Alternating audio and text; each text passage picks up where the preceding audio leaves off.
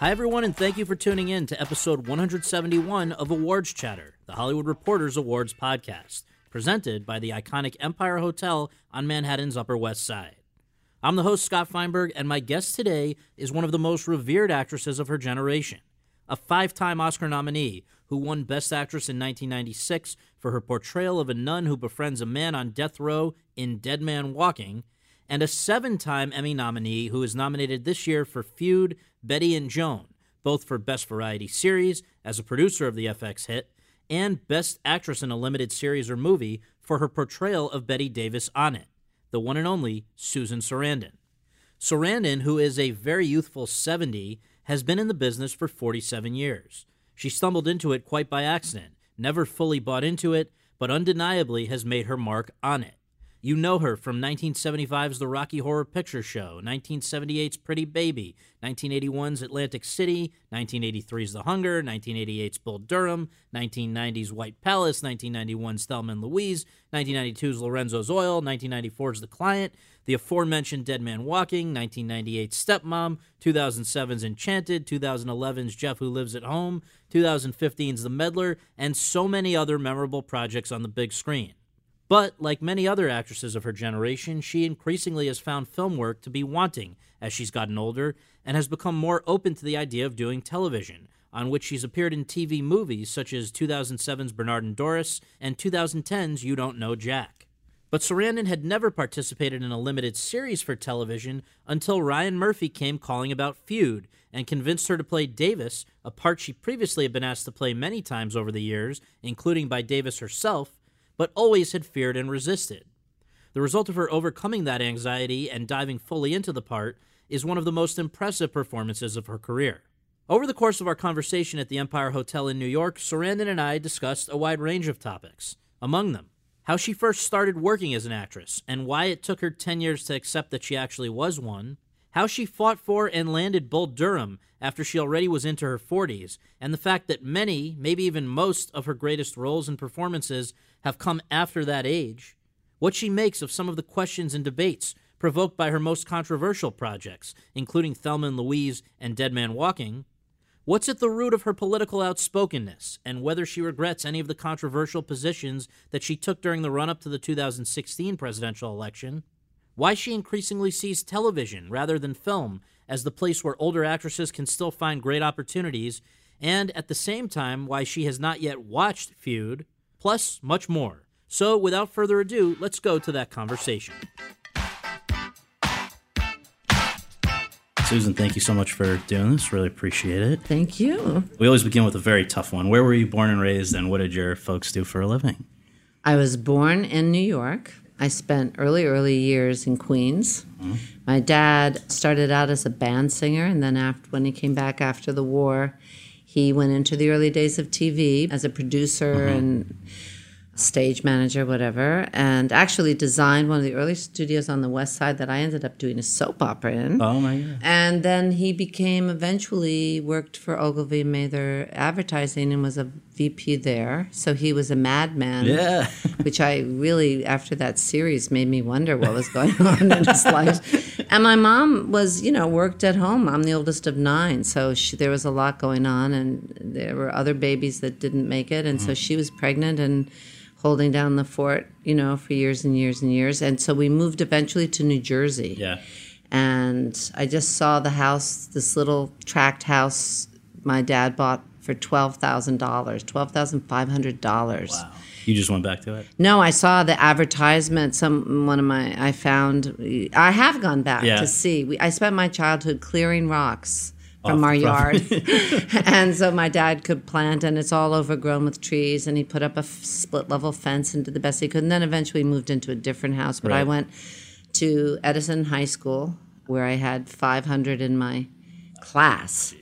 Which was very different. Most of all my other siblings went to Catholic right. school, so this is where I went well, wrong. So I guess part of the reason I imagine that there might have been nine children. This was a quite a religious, conservative Catholic family? My mom. Right? I wouldn't say my dad. My okay. dad was agnostic, but my mom ended up in foster care and Catholic charities, and so she was raised and lived in a convent, mm. and and even when she graduated, lived in the convent with the nuns, and Uh, taught and then met my dashing father between gigs on a train, and the rest is history. So, how do you think being one of nine and also being raised pretty observantly shaped you as a young person going out into the world? Well, you know, as a Catholic girl, if you can believe in transubstantiation, you can believe in anything. so maybe it, I think it wasn't the church as much. I was pretty serious about wanting to hold on to my faith when the communists came over to kill us all. And I was shocked when I went to public school that the Jews weren't more apologetic for killing Christ. But I think that it had, you know, being the eldest in a large family probably shaped me more because I was a very shy, kind of inward child and having to be grounded by all of this responsibility and kids and everything else. I think that set the pattern for taking care of every man who ever came into my life or, you know, I'm not like most of my siblings and my overly developed need for justice. I don't know where that came from. Well, we're going to come to that. But I, you know, certainly being Catholic, I always had a problem with original sin. And I remember being made to sit in the hallway in third grade because I said, well, if the only people that are really married are Catholic, then how were Joseph and Mary married if Jesus didn't make it up till later?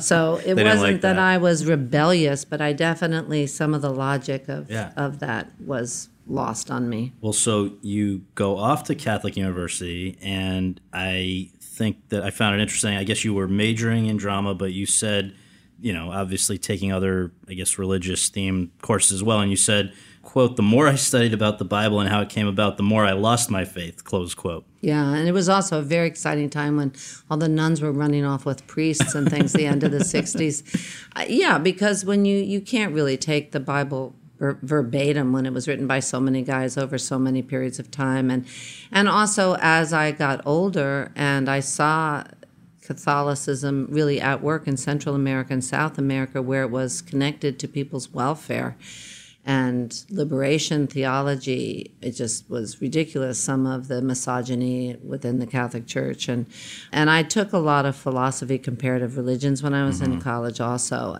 so yeah I loved going to mass and the smoke and the Latin. It, it lost something for me when everyone was playing guitars and singing, you know, top 40 hits. But right. and then you meet someone like Sister Helen who has found a way to stay in the church and these other amazing right. religious people who are actually connected to doing good. And it, uh, you know, I find her remarkable for that reason because nuns are definitely at the bottom of the food chain within the Catholic. But this pope's great. Yeah, I like this pope. Pretty He's pretty good. Hip, yeah. So senior year, you had been pursuing drama at, at Catholic University, but it sounds like not with a mind to actually being an actress. no, no, no. As an undergraduate at Catholic U, it's it's academic. There's no, it's not Juilliard or anything. okay. It wasn't. But I met Chris Sarandon there, and he uh, when I was 17, and he was six years older, and he was Grad a graduate student. student, and he was doing all the Shakespeare, and I also didn't have a voice that was really supposedly right for anything. You're saying literally? Well, I mean that's what I was told. Was it, it wasn't a stage? No, it wasn't this. It was just not. You know, it wasn't a good voice for theater, which was mostly what they were interested in. Mm-hmm. And I worked in the drama department. I had to work my way through college, and mm-hmm. I ended up there because. I was supposed to go to Emerson. Anyway, it's a long story, but I was living with my grandparents. Okay. And and so I didn't have to pay room and board and i was working on the switchboard in the drama department which was a lovely job mm-hmm. and cleaning apartments and cutting hair which i was not as good at and so it, it, was a very friendly you know for somebody that didn't have a regular college life it was it was nice but then chris sarandon and i started sleeping together a few years after that and I just wanted to be out of my grandparents. And so marriage, you couldn't really live with someone in those days. Right, and so we got married with right. kind of the idea that would we would renew it every year. And then at a certain point, we didn't. Well, because even so, even then, and even in spite of this pretty conservative upbringing, you had your questions about the whole institution of marriage and seeing that it would be con- it could be constraining or whatever, right? Yeah, I just, I don't know why it never interested me. It, I like the idea of having to commit not based on a agreement in the eyes of of the nation and you know all of that and trying to keep it fresh which of course once you have children in real estate you fall prey to the same yeah. constraints that a marriage you, you might as well be married but philosophically i just i don't know i just wasn't it just wasn't my thing i had no problem with anyone else okay so shortly after you two got married which i think was during your senior year the begin right before my senior year right before your senior year take me through, if you can, these series of events that actually, I guess, brought you along the way through my hometown of New Haven, where we yeah. have the theater, you know, some good theater, mm-hmm. and then into your first movie because yeah. it's pretty. It's a pretty unlikely, serendipitous. yeah, serendipitous series of events. Yeah, Chris Sarandon got a job at Long Wharf Theater doing Indian Wants the Bronx, which was an Al Pacino original, which was interesting because then he went on to do Dog Day Afternoon with Al. Yeah. And so we were in New Haven and I was doing some modeling or just trying to pay my school debt off. And someone saw him and Jane Oliver saw him, who was a manager. And the only other people she handled were Sylvester Stallone before he did Rocky right. and Perry King. And she asked him to come into New York and audition for her and he needed someone to do a scene with him. Mm-hmm. So I went and I did a little scene. And she said, Well, why don't you come in also? And Chris had a job doing summer stock that summer. So after that, we went to New York. And within the first week of being there, he got a role in the Broadway musical The Rothschilds, mm-hmm. and I went up for a film called Joe. And they'd been trying to cast this part. It was the first non pornographic film that this company had done. it was a low budget film, and John Avildsen, even though he wasn't in the Directors Guild at that time, was going to be directing it. And I went and they asked me to do an improv, and they explained what that was, and I did it. And we talked for a bit, and he said, okay. And they left the room and they came back and they said, all right, we'd like you to do this movie. And I called Jane and she said, don't do anything, just come back. and so I did this film, Joe. And when I did it, one of the very first things I did was under the influence of some non-specific drug on 14th Street, I trashed a store. and of course, it was one take because this was a low budget film. And right. I just went around crazily drawing on my face with lipstick and knocking everything off the shelves. Right. And I thought, well, this is so much fun. so suddenly you're open to the idea of being yeah. So then I just kept getting work. I think because I didn't. Well, that became a big hit, a sleeper hit, because it was everybody's nightmare. This girl from a nice family hooking up with a hippie, and you know, eventually. And thanks to Peter Boyle's contribution, which he wasn't even originally cast and he brought with him that whole character of Joe from Second City. Mm-hmm. And during the editing process, there was a riot on Wall Street, and these construction workers beat the shit out of a hippie, and that became, you know, Silent America, Middle America. They became an actual thing. Yeah. So they very smartly re-edited it about Joe wow. and called it Joe. And then it was called the Easy Rider of its yeah, year like a year later after Easy Rider, yeah, because it was a low budget hit. And then I also I got on a soap opera, mm-hmm. and that's when I kind of started to learn how to act and how to work with equipment, and and then I got some more, th- and I just kept working. Well, you said, quote, I had been working for 10 years before I even admitted I was an actress, close quote. In the middle of that period, I guess you and Chris got divorced. What happened along the way that why did you not accept that you were an actress for so long? And then at what point did you? I guess I just, after earning a living that way for a while, I thought, well, this is what I'm doing, you know.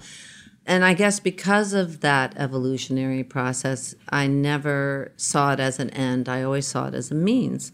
And to this day, I still am very grateful and very happy to have it as my job. It fights against my own natural inertia and keeps me meeting people and, and infiltrating microcosms that I wouldn't know anything about and gives me uh, access to collaboration, which I love.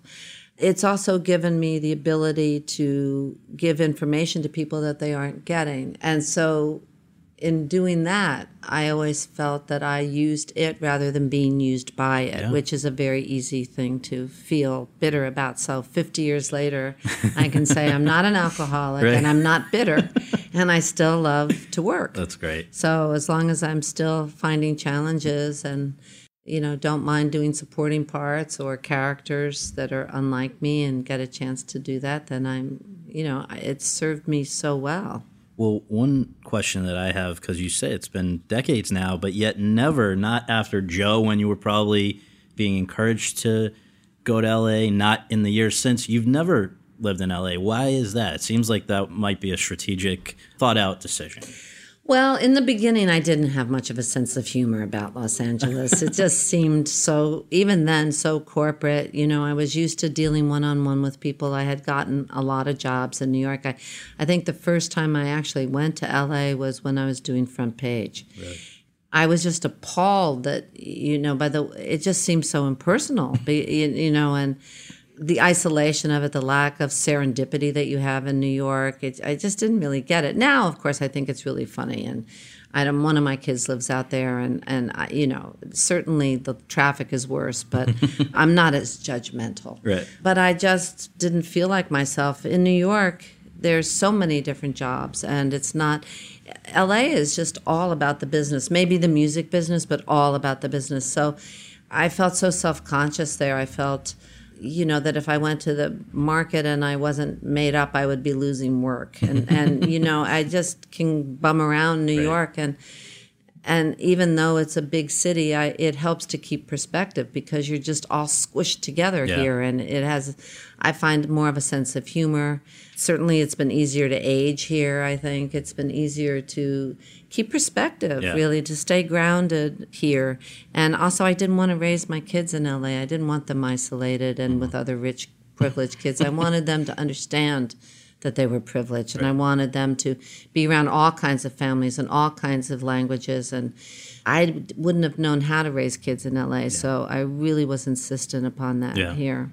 What I hope we can do is go through some of the roles that people know and love you for from those early days in the 70s through today, and just a few questions about you know some of the big ones if we can. Let's start with Janet in the Rocky Horror Picture Show. 75. I guess this is the first one that in some ways became immortal. Like people are still going to these midnight screenings and dressing up and singing and all this stuff. And I just wonder for you, how did it come about? And I mean, I could see at the time it seeming like a weird offer. Oh yeah, nobody was behind that choice. I was lucky enough to know Tim Curry because some yeah. a friend of mine was in the stage show in L.A. Okay. Everyone loved him. And so one day I heard he was in town casting something. I was already supposed to do a different film. I, I mean, my film career was already going, yeah. but I went by just to say hi, really. And Tim said, Oh my God, you have to read for this because we can't find Janet. You know, nobody's funny. And I said, Yeah, but I can't sing. I actually have a phobia about singing. I really can't. and he said, Well, just read it. So I read it and I and it was funny. And then they said, Well, can you sing happy birthday? Just hit this note. Can you do this? Can you do that? And I thought, you know, it is so stupid. As a child growing up, I was always told I couldn't sing. And I became very self conscious about it, especially since my dad was a yeah. singer. And coming to New York, I had had to audition for musicals and things, and I couldn't, I mean, I couldn't even breathe. I was so terrified. And I thought, that is such ego. You know, this is just everyone can hum.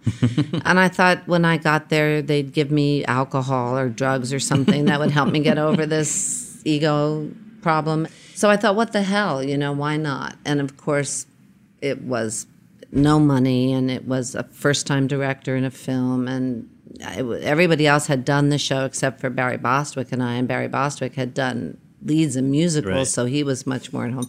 So anyway, I went and they didn't give me alcohol or drugs. and I did eventually get through the singing. Yeah. And of course, when they, I don't think it was even released, it was so badly reviewed in LA that it just was hidden. And then years later, it was fed to gay cinemas and to art cinemas. And then it started getting this cult following. Can you believe it? I mean, when you were doing it, you wouldn't have ever imagined. No, right? no, no, no. And also, it was a hard shoot. It was an hour out of London, and it was freezing. And one of the sets that we were using was this old house that didn't even have a roof, so it was raining on us and cold. And it was a hard shoot. I got pneumonia, yes. and then it kind of just disappeared. Everybody worked really hard. Tim was still brilliant in it. All the gals, everybody was so good in it. And then it turned and i think it don't dream it be it is the reason you know mm-hmm. and i stand behind that as mm-hmm. a great motto and it's so funny because that going into thelma and louise i got all of this mail saying when i saw the rocky horror show I felt liberated. When I saw Thelma and Louise, I left town. Wow. wow. So there's some kind of connection yeah. between the two of them. That's very interesting. And and of course all these kids that were sneaking out at midnight. I was terrified. I was getting hate mail from parents telling me to tell their kids that they weren't going to get any That's money in college if they took that underwear with them. Right. To, but I think that the spirit of it, it, it's amazing that it's still around. Of course, yeah. you couldn't anticipate yeah. that. So, not long after that, we're almost back to back. I don't know if maybe there was something in between, but your Louis Malle movies, Pretty Baby, and Atlantic City. So chronologically, how did this work? Because I know you've spoken about the fact you were involved with him, but was it before or during or how did this? No, during Pretty Baby. Okay. We became involved. And then he came to me, had this project. I was shooting another film and he wanted to do Atlantic City. And I suggested he talk to John Guare, who was a friend, because it really needed to be rewritten. And it was, John, and the money had to be spent. It was Canadian money, so it was a Canadian DP and Canadian crew. And the money had to be spent by January 1st. So I went straight into that without the script even being finished and it was John's brilliant idea to put it in Atlantic wow. City, which at that time was morphing so fast that we couldn't even reshoot anything because things would be torn down. Wow. So that was the stroke of genius was the you know that and of course Burt taking that leap to actually seem like an older guy. But we didn't even have an ending when we started filming. So Pretty Baby though was two years earlier, right? And then I don't have the the chronology idea. of it. No, it was earlier, but I don't yeah. know exactly when. But when I went to do Pretty Baby, we were in Louisiana, in New Orleans, which I adore that mm-hmm. city. I've, every film I've ever shot there has been so special. And nobody knew who Louis Malle was. Nobody knew who Sven Nykvist was, and the whole crew was drunk almost all the time. I, it's the only time I've worked on a set where in the cooler are beer, and they were fighting, putting lights in. It was crazy, you know. It was Brooke Shields, and there were problems there with them. Just a, a very, very strange series of events. And then they started seeing dailies because, of course, we were using film at that time. Mm-hmm. And then they backed off, stopped putting extra lights in and stuff became more supportive of Sven and right. Louis when the, when they saw. but they it. were a crew that had been doing like B movies up mm. until then and racing movies, whatever, and they didn't have any idea what was coming down. Wow. At that time, so that was a real sleeper, also, and then was so disturbing that it almost got an X rating. Even though you don't really you show don't anything. ever see anything. Yeah. I know. It was just I think the fact that this kid was not a victim. Right. Right, that was and, scary to people. And everyone else around her that were yeah. adults were the ones that were messed up, and right. and that's somehow you know, and that's what Louis brought to it was definitely a European point of view because a lot of his best films were from the point of view of like a ten year old girl. Yeah. Well, just one follow up on Atlantic City.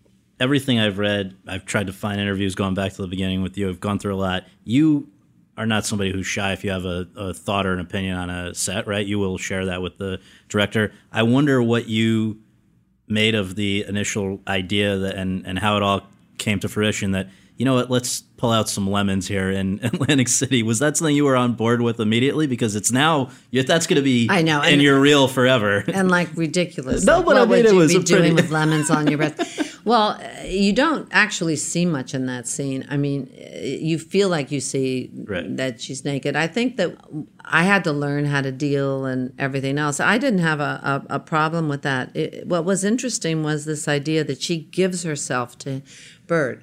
Burt was not comfortable with that.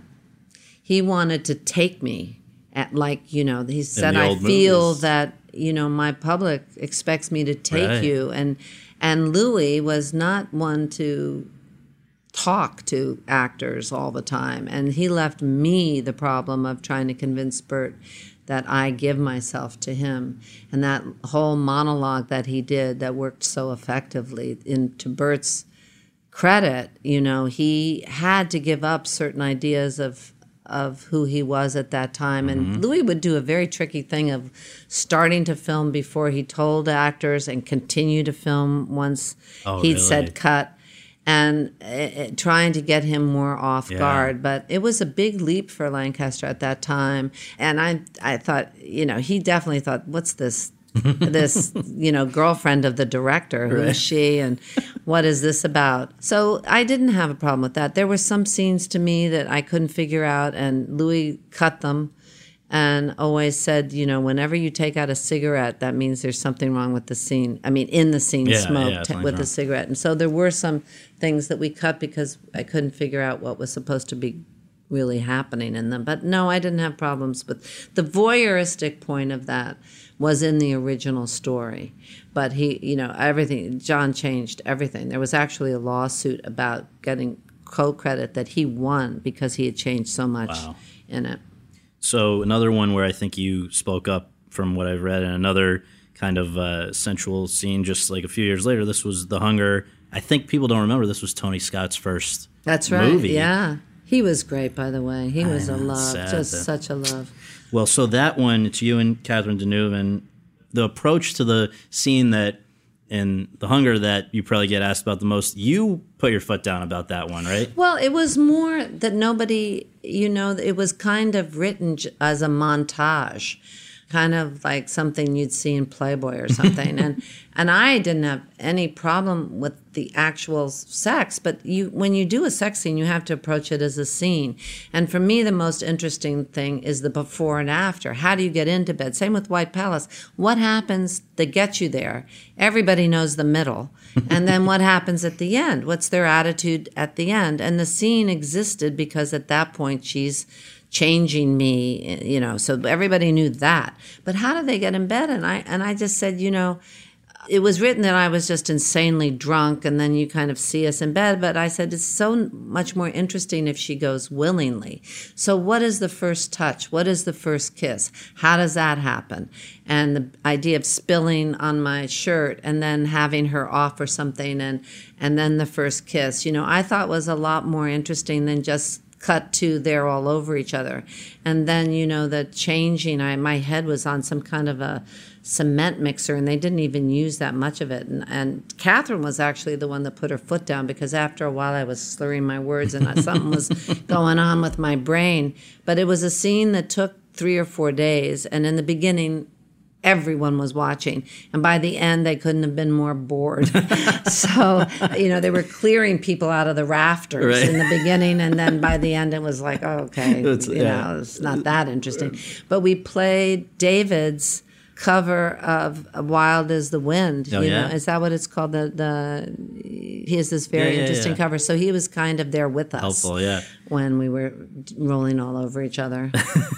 well, it's interesting though that I guess Tony might have been the first example, but you've worked with a lot of first time yeah. directors, and that can go very well or it can go, I guess, very not well. What's the thought process behind that? I, I remember the one prior time I interviewed you was sort of like more of a Q&A with the collaborators was Jeff Who Lives at Home, which I think was the maybe the Duplass's first or, or, or very early movie for them. Early, yeah. But like I'm sure for a early direct, you know, director early in their career, it's like hitting the well, jackpot Igby, to work with Igby you. goes down. Yeah. Was a uh, Bull Durham first time. Yeah. There, you know, I find I think your second film is you're in more trouble because the first film they've been dreaming about for right. so long and right. they're so passionate about and and God bless Kevin Costner that made it possible for Ron to direct that film because they were not going to let him and they they didn't even want Tim or I so it was Kevin who pulled that one together he was the position of power and I think that you know of course it depends on the person because sometimes they don't listen yeah. to these seasoned direct actors that are there that ha, you know that want to collaborate. And it depends on the script. If the script's in shape if the script's not in shape then it's a problem. I've had some disastrous first time directors but then some really good ones. And you know you just have to take a chance yeah, i guess. gamble. and it also depends on who the other people are who the dp is because the dp can help quite a bit and make all the difference. But sometimes they're so they've studied a lot of films. You're in trouble when they say, "Yeah, but you know, Scorsese in this film did," and you're like, "Yeah, but that's we're not in that right. film." And don't you think it's interesting the two of us together, right. not like close-ups? Well, you know, I saw this other shot. So you want to work from the you want a good storyteller, right. and that's important. Well, you mentioned Bull Durham, and it seems like your first really starring role in a movie you've said was Compromising Positions, which I think mm. was like 85. But then a few years later, you're already at that point, I guess, past the age of 40 when supposedly things are not going to get easier. And meanwhile, most of your great roles were still yeah. to come. But here's what New York Magazine said in a profile quote, Throughout the 70s and early 80s, she continued to specialize in such erotic rule breakers as a lesbian vampire victim and a New Orleans prostitute, squeezing lemons on her breasts, giving a morning blowjob to James Spader, a thinking person sex bomb, close quote. And then Bull Durham comes along, and that's one where you said you think it's the best script you ever read and that it really was a turning point. So, how did that enter the picture, and why did you have to really fight for that one? What Ron did was write a script that from a place that he knew very much about and his love of women and combined with his experience in baseball but also taking every cliche you know the guys start fighting and she just walks away. She doesn't like uh, you know every romantic cliche and he made this character that was so wonderful.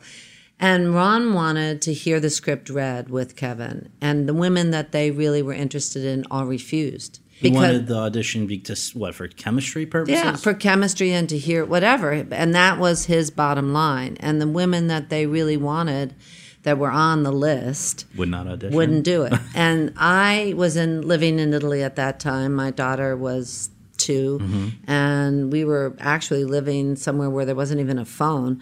And I got this script, and you know, it was so good it the character was just so funny and a lot of the women that were really sexy couldn't deal with that much dialogue or whatever the problem mm-hmm. was but mm-hmm. they wouldn't read and i flew paid my own way out and left my child behind and came in and out really quickly and read the entire script with were, Kevin. Were you a little annoyed that you even had to you because by now you're on the map. You're. You, oh yeah, I was definitely on the map. I had done Witches of Eastwick. I'd done uh, yeah. you know a lot of things that had made money. Yeah, I, it, it bruised my ego, but then I had to really talk myself out of that again and just say.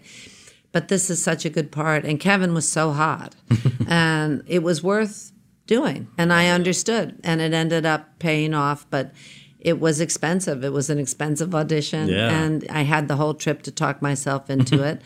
you know, I I was treated for the first time with so much respect mm-hmm. by Ron, and my bigoted view. I thought I'm going to be in this locker room with all these jocks. This is going to be ridiculous, and and instead it was really a turning point for me because Kevin again, you know, was such a team player. He recognized, and he went on to be an amazing director, mm-hmm. but he knew how to give the stage to Tim when it was his mm-hmm. turn. He knew how to give me my share. And so it was a really wonderful collaboration. And Ron really listened. I said to him, listen, just tell me faster, slower, you know, who's mm-hmm. pitching, who's catching yeah. in the scene. You don't have to motivate me. I don't care what Beatle she loved in high right. school, you know. Right. And so hardly any of the script was changed. There was one major, major thing that that was changed, but the rest of it was just me weighing in on how what she was wearing and you know what her place was like and you know all of that kind of thing. So we felt like we were collaborating. Well, and you just to read back one other quote I'd just never seen a woman on screen that was that sexual and that smart and allowed to live at the end of the film. Yeah. Which is true. Normally, I guess You're punished. you have to pay for it. Yeah. You're punished. That's right. No, that was a big deal. He he was amazing and and they also were undermining him the whole time. So it was a Who was? The studio, yeah. you know, they fired his DP without telling him right away almost. Jesus. And so he found out at lunch Jeez. one day and a new guy was there. And so stuff like that was happening, and then they were cutting scenes at the end, and he had filmed all the baseball stuff first, thinking they'll never cut scenes, right? And they were like, no, no, no, we're going to cut this stuff. So Kevin had to fight again mm-hmm. to keep some of the the sex montage in and to keep some of our scenes in, and then they ended up having this big hit. And this was your first crossing paths with Tim Robbins. Yes, yes. So that was well. a bonus there. Yeah. Two boys came out of that movie. Yeah, absolutely. Okay, so speaking of the the sort of gender politics stuff that leads us right into Thelma and Louise just shortly after, what was it that got you to sign up for and and do that one because it was a pretty radical. I mean, it's still, I guess, a pretty radical. Yeah, film. but we didn't think of it as radical. This is what's so hilarious. It was like a cowboy movie with women and trucks and cars instead of horses and guys. And I think we really, and so it seemed like it would be a lot of fun. Mm-hmm. When I met with Ridley, who obviously was an amazing filmmaker, it wasn't even clear what part, you know, he was like, well, which one do you feel? And I said, look, the only thing I'm asking is, am I going to die at the end? Because I don't want to do this and test it and then have you completely change it.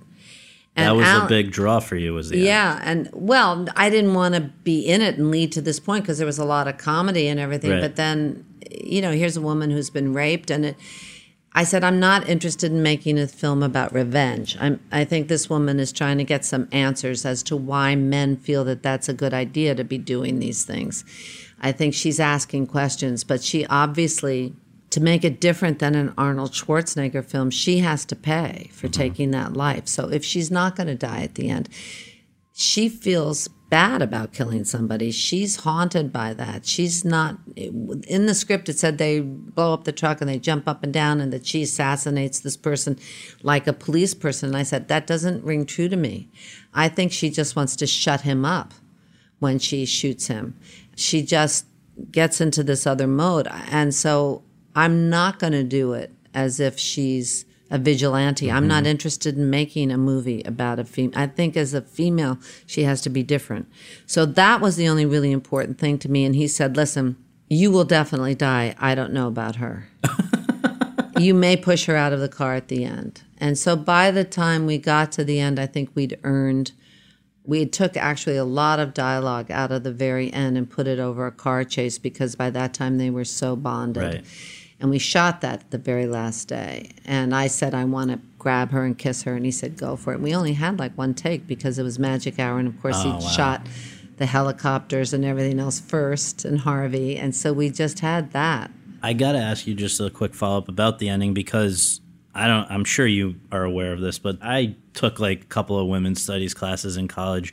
I know it's all over the place. You, this is dissected and PhDs and things are written yeah. about this. I guess a generally, what do you make of the fact that it's so thought over like this? But specifically, what to you does that ending signify beyond? You're saying like, yes, she has to she has to now pay because of what she's done. But for you, why does that ending rock people so much?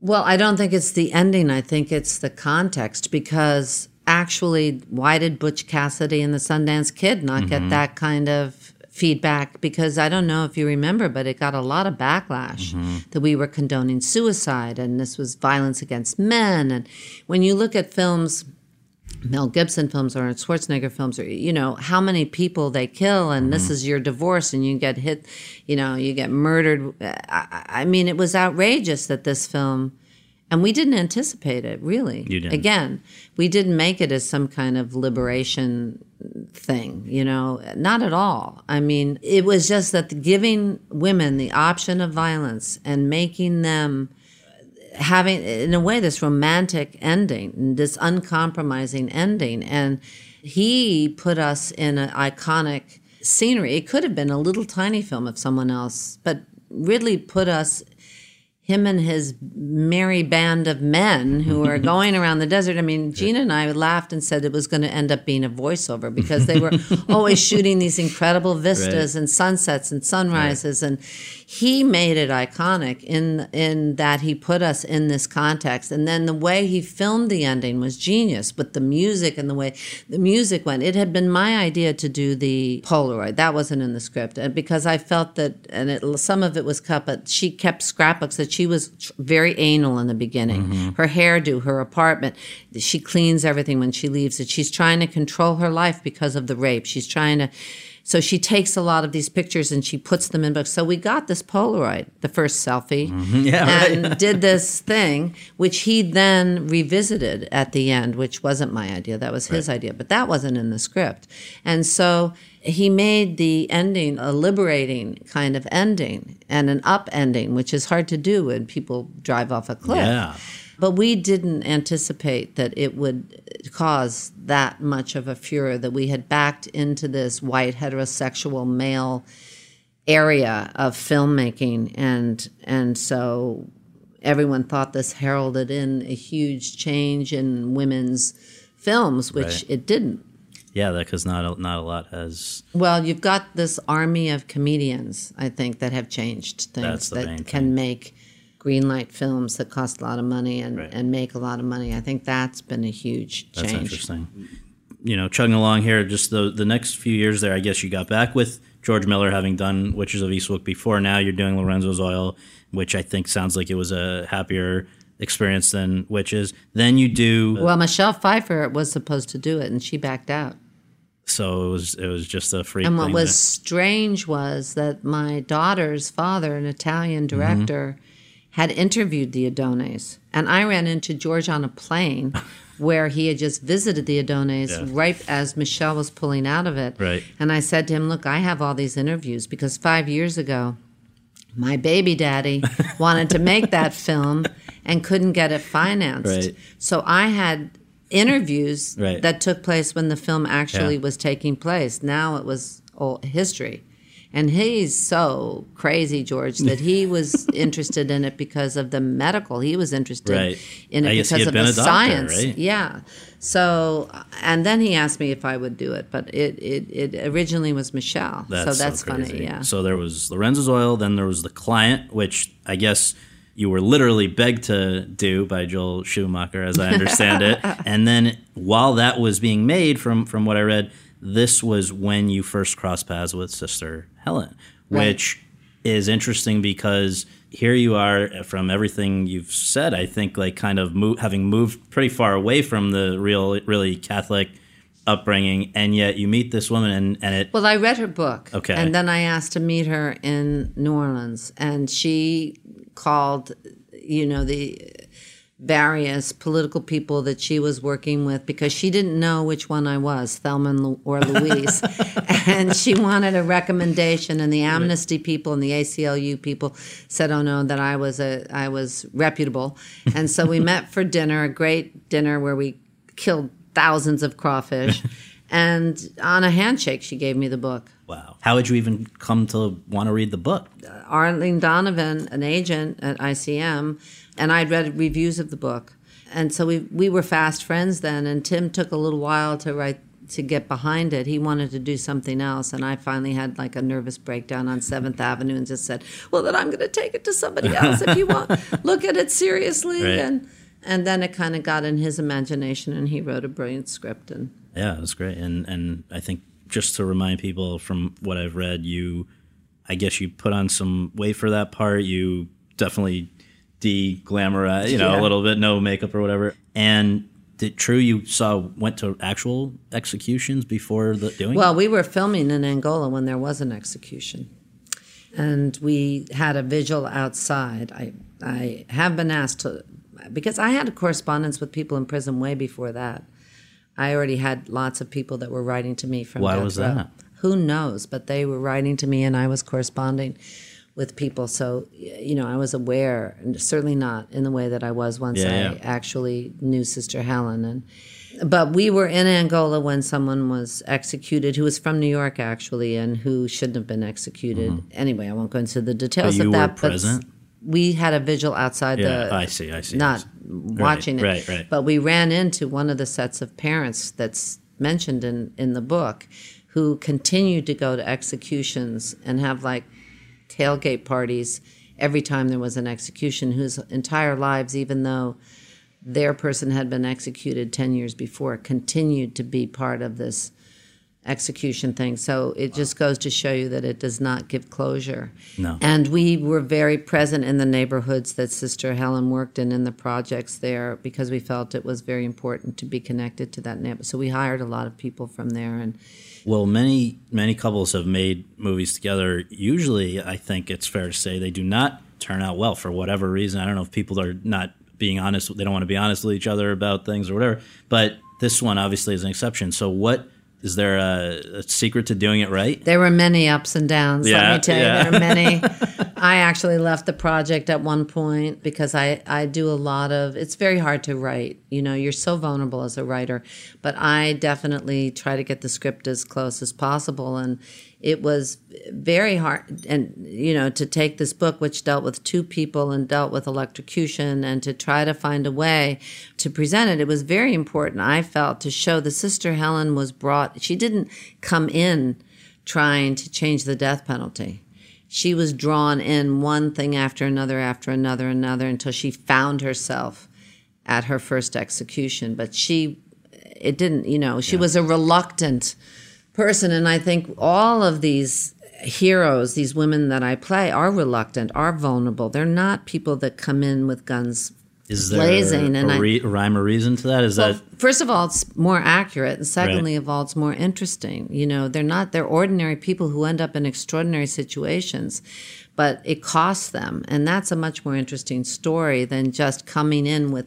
you know, now I'm going to change the death penalty. I mean, it, it, to be there when someone's being executed in cold blood, you cannot get your head around it. It is the most insane thing that no other industrial nation does but us. And I had always been against the death penalty, but, you know, I think what Dead Man Walking did was show you really the specifics so that no matter where you stood, you had to know now really what happens. No one had dealt with that yet. And so it made me even more against the death penalty for even more reasons. Mm-hmm. But to actually see it at work was extraordinary. I've just found it so funny reading some of your interviews about that, where you've said, quote, Sister Helen was very difficult to play because basically she just goes around saying, I'm so sorry, let's pray, close quote. And yet, in the end, that's the part that you finally win an Oscar for. So, what did you just make of that whole thing, especially coming, I think, three years after you and Tim had gone and spoken out on the Oscars telecast about, I think, Haitians in Guantanamo Bay or something in a way that got did not endear you to the academy. Yeah, we were banned right. from the academy. well, certainly, if there was, I was nominated five times, and if there was one that I would prefer to be have the team trophy for, yeah. it was Dead Man Walking, mm-hmm. having produced it and developed it, mm-hmm. and so connected with Sister Helen. I don't know. Maybe people were just like, finally, just give it to her.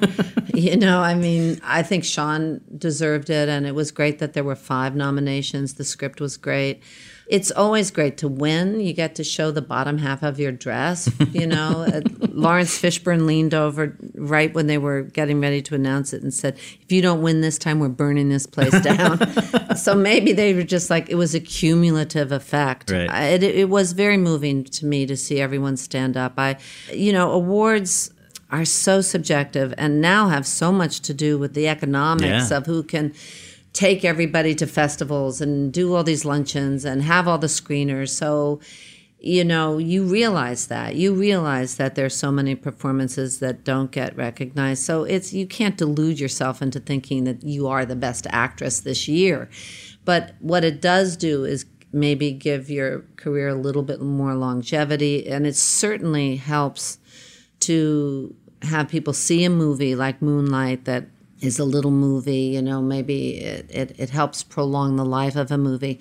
And it's definitely easier than being a five time loser when they introduce you and they can say right. a Cannes Academy Award winner. It's kind of nice. You know, it's, it it's very helpful yeah. for that. It's a nice club to be in, but you do realize that so much of it has to do with timing. Right. And there's so many people who win Academy Awards not for the movie that you think they should have, mm-hmm. but have been around forever. And there's so many great actors who haven't won. Mm-hmm. So, you know, you keep all that in mind. But I was happy the Sister Helen was in the audience and that yeah, it was cool. for that one and that we struggled turning with. out books oh, and stuff, yeah, right? yeah. She, we're well, we just, you know, really worked to keep this guy from getting executed recently and she's still no, she's still Uh, chugging away. That's I don't amazing. know how, but she does it. Well, it's been in the in the 21 years since you won that Oscar, and between that and now being up for this Emmy, one of the major things that seems to have changed is the way that film stars, people who establish themselves as stars in film first, like you, regard television. Because even 21 years ago, it was, I think, correct me if I'm wrong, but seen as a step in the wrong direction to be going to, you know, going and lowering yourself to do something on TV. Right, right. So when when did that change in your view? Well, I think it's been the platforms and the roles that are being offered to women. It's it's not necessary. I mean, when I did Bernard and Doris, mm-hmm. which was a huge hit, eventually on HBO, and they decided to not release it as a film and not, but to release it on HBO. I have to say, I was like, a, I thought, oh, really? But it ended up being seen by so many more people and they could actually put money behind it. There's no point in doing a film unless, it's, you know, and releasing it. That's happened to me where the Duplass brothers yeah. is a great example Jeff with Jeff who lives at home that got great reviews and the studio just dumped it or the one I did with Natalie Portman anyone yeah. anywhere but here yeah. was a great little film that that she did and Wayne Wang and you know so if you don't have a studio that's ready to get behind you it's much better for it to be released on a different platform where people can find it. Mm-hmm. And also the roles, you know, they're just, uh, studios are not, they're all still pairing up older guys with 30 year old yeah. women they're married to. The Meddler was a great part for me, but I, yeah. you know, you don't find those parts at a certain age. It's hard to find lead parts. So, have you found that honestly, like that it's, I mean, I guess nobody's uh, immune to it where that, it wasn't at 40 for you in the way that it supposedly is for no. most people but you have you you joked about like I I've suddenly been dying in a lot more movies yeah, or yeah. mothers or grandmothers became or became grandmothers or whatever like has it really also been that because it seems like so many of the greatest actresses who have been doing it for a while now just gravitate towards TV because that's where maybe the mid-range budget movies that no longer get made, the closest equivalent is TV. Yeah, absolutely. And I think also because they're not looking for a, a wide demographic. Right. They can be edgy. They can be controversial. You can curse. You can be naked. You can be a lead at 60 or whatever. You know, they're looking to tell stories and they don't have to appeal to everybody. But these studio executives that make, you know, these big budget, I think they're just mostly going to be selling these extravaganzas because mm-hmm. they don't know mm-hmm. what to do with they have a certain way of releasing things maybe four different modes and if jeff who lives at home comes out they don't know how to right, sell that right and they're way behind also in terms of how to use the internet and how to use some of the but when you go to these other platforms they can be edgier they can be more interesting they don't have to appeal to everybody. You know, Ryan Murphy can sell right. sell this with two older actors in the leads in two seconds. Right. And Ray Donovan can hire me and give me a nice juicy part, you know.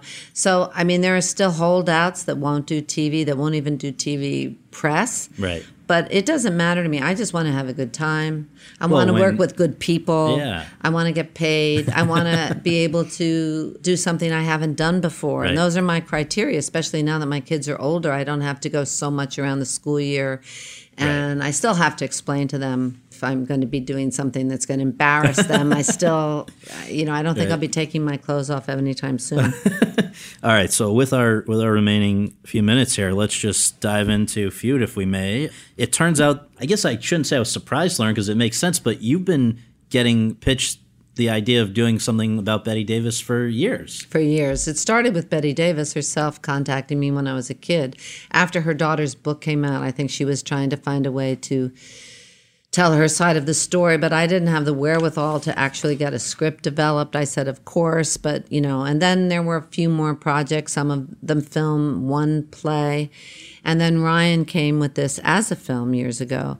And when I read it, it was just bitchy, you know, there wasn't, I couldn't figure out it was like a one joke pony kind of thing. And I said to him, the only thing that really interests me is at the end when she says, All this time we could have been friends. So, cut two years later, he directed something. You know, they put different directors on to this movie, and I was like, yeah, sure, try to figure it out.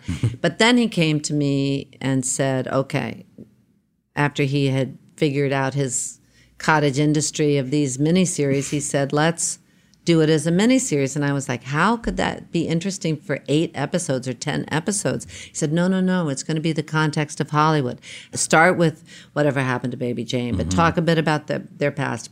Has it changed for women? And I'm going to have 50% of them directed by women. So then it started to get more interesting. I called Jess and I was like, she said, I, you know, all I can tell you is Jessica Lange. Jessica Lange all I can tell you is that he's very enthusiastic about this, so that's a good sign. And we she's and I said, lot, yeah. yeah, and I said, listen to Ryan, I'm terrified of taking her on. She's just every cliche that you could have about her exists out there, and she's so different than I am in the way she speaks. I, I would have to have someone to help me with the cadence and the mm-hmm. dialect. And he said, fine.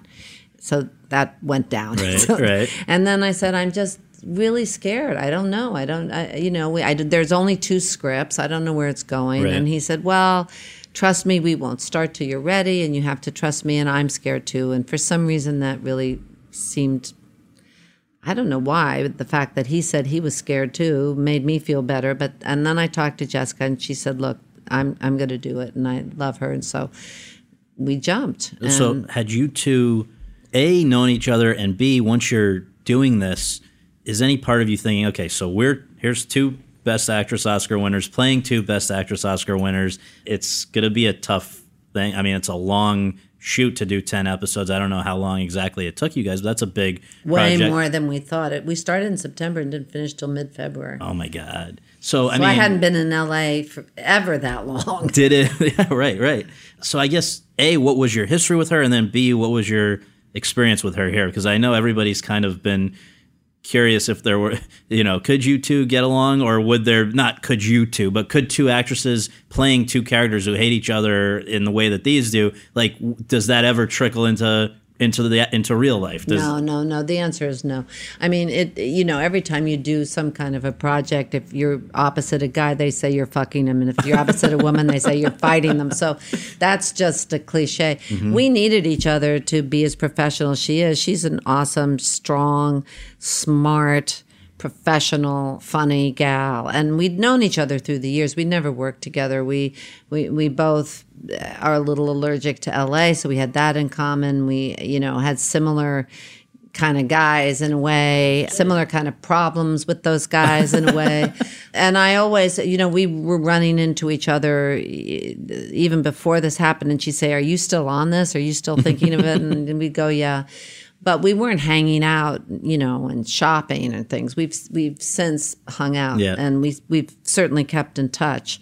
But I needed her. I needed somebody that was challenging, and I needed somebody that would, you know, hold up her end of it, and that brought things to the project. And she was all of that, and I think she did an amazing amazing job. I haven't seen it, but certainly in the work that we you did together. Seen the show? No. Do you not normally watch your work? Well, unless I have some say over uh, things, it's frustrating because they they cut scenes and they, you know. But even when you hear how great the reception's that, I'm going to dine out on yeah. that. I don't want to see it. when I see myself, I'm always seeing right. things I could have been braver with or done better or, you know, why are they using that take and not a different take? So I'm happy that everybody loved it, and I and I'm happy that it started all this conversation. I think that you know the state of women in Hollywood, which is I'm sure one of your questions eventually. Mm-hmm. The fact that we're having these conversations is the most positive thing. I personally have worked with like five women directors in the last like almost all my films have been directed by women lately, and I'm about to go into a project with an Iranian woman wow. director. So I that, haven't. That's a deliberate. I want to. No, it's just these, the way that the way it's it been. The Meddler was a, a yeah. woman. You know, this one that I did with Elle Fanning Naomi was a woman. The oh, yeah. Marilyn Monroe thing was a woman. You know, I've just. Mm. So, and I loved work, working with the women that I worked with. Helen Hunt was a huge surprise on this. She just was an amazing, fabulous director. I'd always admired her as a person mm-hmm. and as an actor, but to she was great. Wow. So you know, I think that more and more women are able to greenlight projects, yeah. and that as we recognize power in the hands of women, there's no need to write off other women. I think the generation before me was very guilty of targeting women and making sure that you're they don't get in there.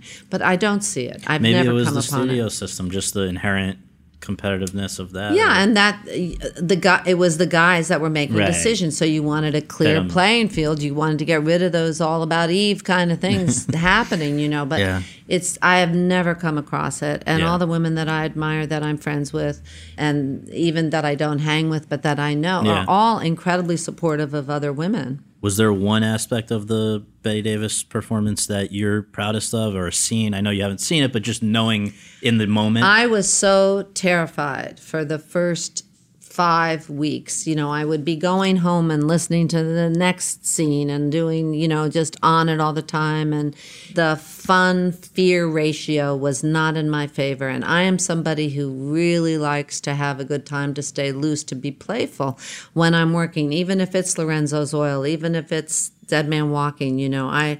I'm not one of those people that goes to a dark place right. for the two months, you know. So the thing I'm most proud of is that eventually I did have fun. And eventually, you know, I started to feel a little bit looser about what was going on and what was happening and so that that experience wasn't just about being terrified you know we would finish a scene and jess and i would look at each other and say have we just done like a series of memes that you know because to make those people live especially right. bette because people were more familiar with her i think than joan as a ex- yeah. exaggerated character to find a way to make her live in the moment for that audience, for this audience, not to just go, oh, yeah, that sounds like Bette Davis, was so challenging. Yeah. And to bring people in and to try to make her as complicated as she was. And yeah. I didn't know until I started preparing. I hadn't seen all her interviews and at festivals and on TV, and and you know, then I really had more of an insight into her emotional life. I thought you killed it. It was great. Oh, uh, so, last things are just sort of what we call rapid fire. First thing that comes to your mind, if we can. Uh, we talked before we went on the air about your one of your side gigs has been Spin, this yeah. ping pong club, which I've tried to go wherever I'm in a city where it is. I, I think it's great. But maybe you can just brief well, us on we started a number of years ago, and I was more of a propagandist then, mm-hmm. and it was a community, this community, and a lot of outreach into cities, and it became, it's a really good idea. But now Spin for me has kind of spun into a different direction, and they're making a lot of money, but it's not quite aesthetically or community wise what I had hoped. You know, in New York, we had I don't know, 60 some schools that became, had it as a scholastic wow. sport. And, you know, in San Francisco. Anyway, it's turned into, you know, a different, more like a Dave and Buster's, I think one of the San Francisco reviews said. So I'm kind of pulling away from right. that from being my club now they're they certainly don't need me to be successful and it's it's it's so I'm no longer associated with spin but Stiga was very generous and gave me ping pong tables to take to Berlin to the permanent refugee centers there after I had been to Lesbos I kind of followed up that year and then this year I went back again to Berlin from Cannes and I and to see how they were doing and they've been really really generous and so I'm very happy with with that. That's great. Number 2 of 3 is about politics, which mm-hmm. has been a theme throughout your whole life and just won't harp on this, but I've got to ask you. I, it, you became a lightning rod, I guess, in the last few months, or it's about almost a year now, with our new president and leading up to that. And I just wonder you've never been shy about being outspoken about your political views or whatever, but has the backlash or whatever that's come with with this particular round of it been tough? Yes, it has been tough. I mean, it, it certainly is empowering to think that I alone, against all of Hollywood, was responsible for Hillary's defeat. That has been pretty unbelievable. Right. But I'm focusing now on, you know, we've always had Goldman Sachs in our government. We've all those pipelines for fracking were laid during Obama. Obama deported more people. I, I mean, I was very happy that Obama was president, but he also rounded up the most whistleblowers. I mean, our government has not been perfect.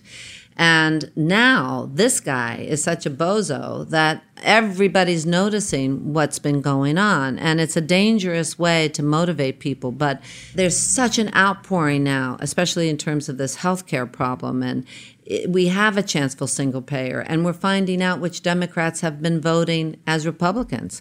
And the veil has been lifted on all of the connections between oil and gas and big farm and the insurance agencies. When you look at the people that we thought were our allies and how they've been voting, when you look at the press that didn't go to Standing Rock, you understand what kind of news sources we're getting from our mainstream media.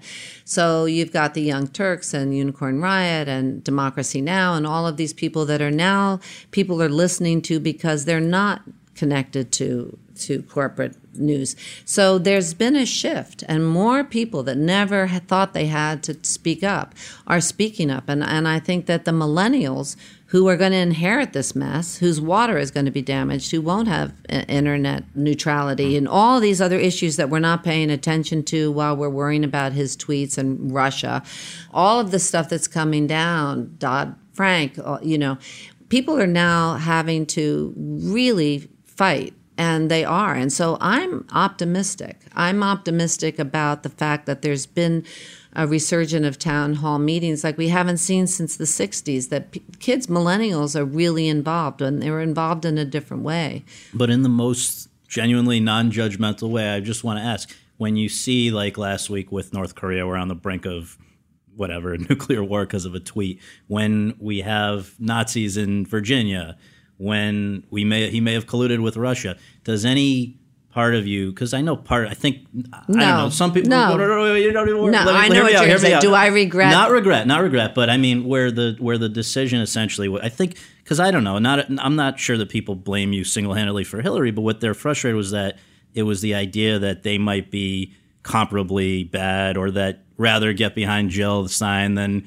Hillary when it was clearly at that point between the two of them. Yeah, well, you know how much Jill Stein got? That didn't have anything to it do didn't. with anything. And I vote in New York. The point is, First of all, the Democratic Party is a nightmare. the establishment Democratic Party is a nightmare, and they're still not learning, and they're going to end up with the same situation. And honestly, we would be at war in Syria. Under Obama, we were bombing seven countries. We would still be fracking. She sold fracking all over the world. I mean, there are lawsuits all over. In Brooklyn, 127,000 people went to the polls and had their names off. There was so much fraud in the primary that the mainstream media isn't talking about. So there was a lot wrong, and and it certainly would it be would it be as much of a buffoonery? No, but we'd still be in bed with Saudi Arabia. We'd still be in Yemen. We would still be doing all of these things. We would still be fracking. We would still be deporting. So how do we know? You know, I in a way the Nazis didn't just spring out because of, I mean, he's made it seem normal, but they've been there. And what we have to do is look at what happened to this country that we lost more than a thousand, you know, the governors, the mayors, not uh, just the White House, not just the Congress, not the just Democratic the Senate. Party, yeah. So, how did that happen? That didn't happen because of Bernie Sanders. That was already in place, right? Who's been pushing to get health care, single payer? Bernie. Who got all of these people to run for office? Bernie. Who has been giving people hope? It's been Bernie. Where have where so have the Democrats been? Absolutely. Yeah. If he wants to run, I'm behind him. And but all of these Tulsi Gabbard, fabulous woman, Nina Turner. First of all, you you really have to look at, you know, somebody said to me, well, you mean you don't trust the CIA? No, I don't trust the CIA. Our history, Google Noam Chomsky and look at what he has to say about our involvement in other elections, violent involvement in other elections, including Russia. Yeah. There's no proof that Russia didn't hack the election. Did they release emails, which now this investigative has said were leaked? You know, they weren't hacking voting machines. We should pay attention to the Electoral College. We should pay attention to super delegates, all of whom were lobbyists. If you want change, what we have to do is get money out of government. And what we're seeing now is where that money is. We're seeing the Democrats who vote against lowering pharmaceutical prices. You know, we got to primary these people out. That's what's wrong and they would have still been there and this would have happened. No maybe what's you know they've just been this article out about how the neo-nazis have been infiltrating the police and sheriff's departments. My brother wrote an article about that 20 years ago. Wow. this is what we have to stop. This is what we have to be aware of. But the neo-nazis have been there. This country was founded on racism You know, this isn't something new that's just come up. And we have to fight it and we have to stick together and we have to unite, but we don't have to unite with Nazis. you know, this is yeah, not what they crazy. mean by uniting. And the Democratic Party has to deal with things that really count. Bernie, after the primary, went to more states than she did. He did his part. You know, and the states that Trump won, She's he definitely not faultless, that's for sure. But a final back because you back to the important stuff here. Susan Sarandon. the last question is this: You said in another interview, "quote I've done everything wrong, so there's really no explanation as to why I'm still around. I work with a lot of new directors. Half the time they're not great, but you never know until you try. I've taken movies that people told me I shouldn't. I've taken years off to have children. I've been outspoken politically, and here I am." Close quote. So, as the final thing here. How do you explain it? What's the what, how have you withstood all of these things that you weren't supposed to do? And, I and have no idea. Yeah. I've been very lucky. I live my life every yeah. day in gratitude. And that's one of the reasons I think I am involved with so many voiceless people is that I realize that for some reason I'm still here and I have no idea how that has managed through all these different trends and right. changes and everything and I I don't know. You've done a very generous thing by you know having a fairly positive view on my oh, long career so career. I appreciate that but I, I I honestly don't I don't know. Well, keep it up. I'm grateful though. Thank you. I'm Thank grateful you. to you. Appreciate it.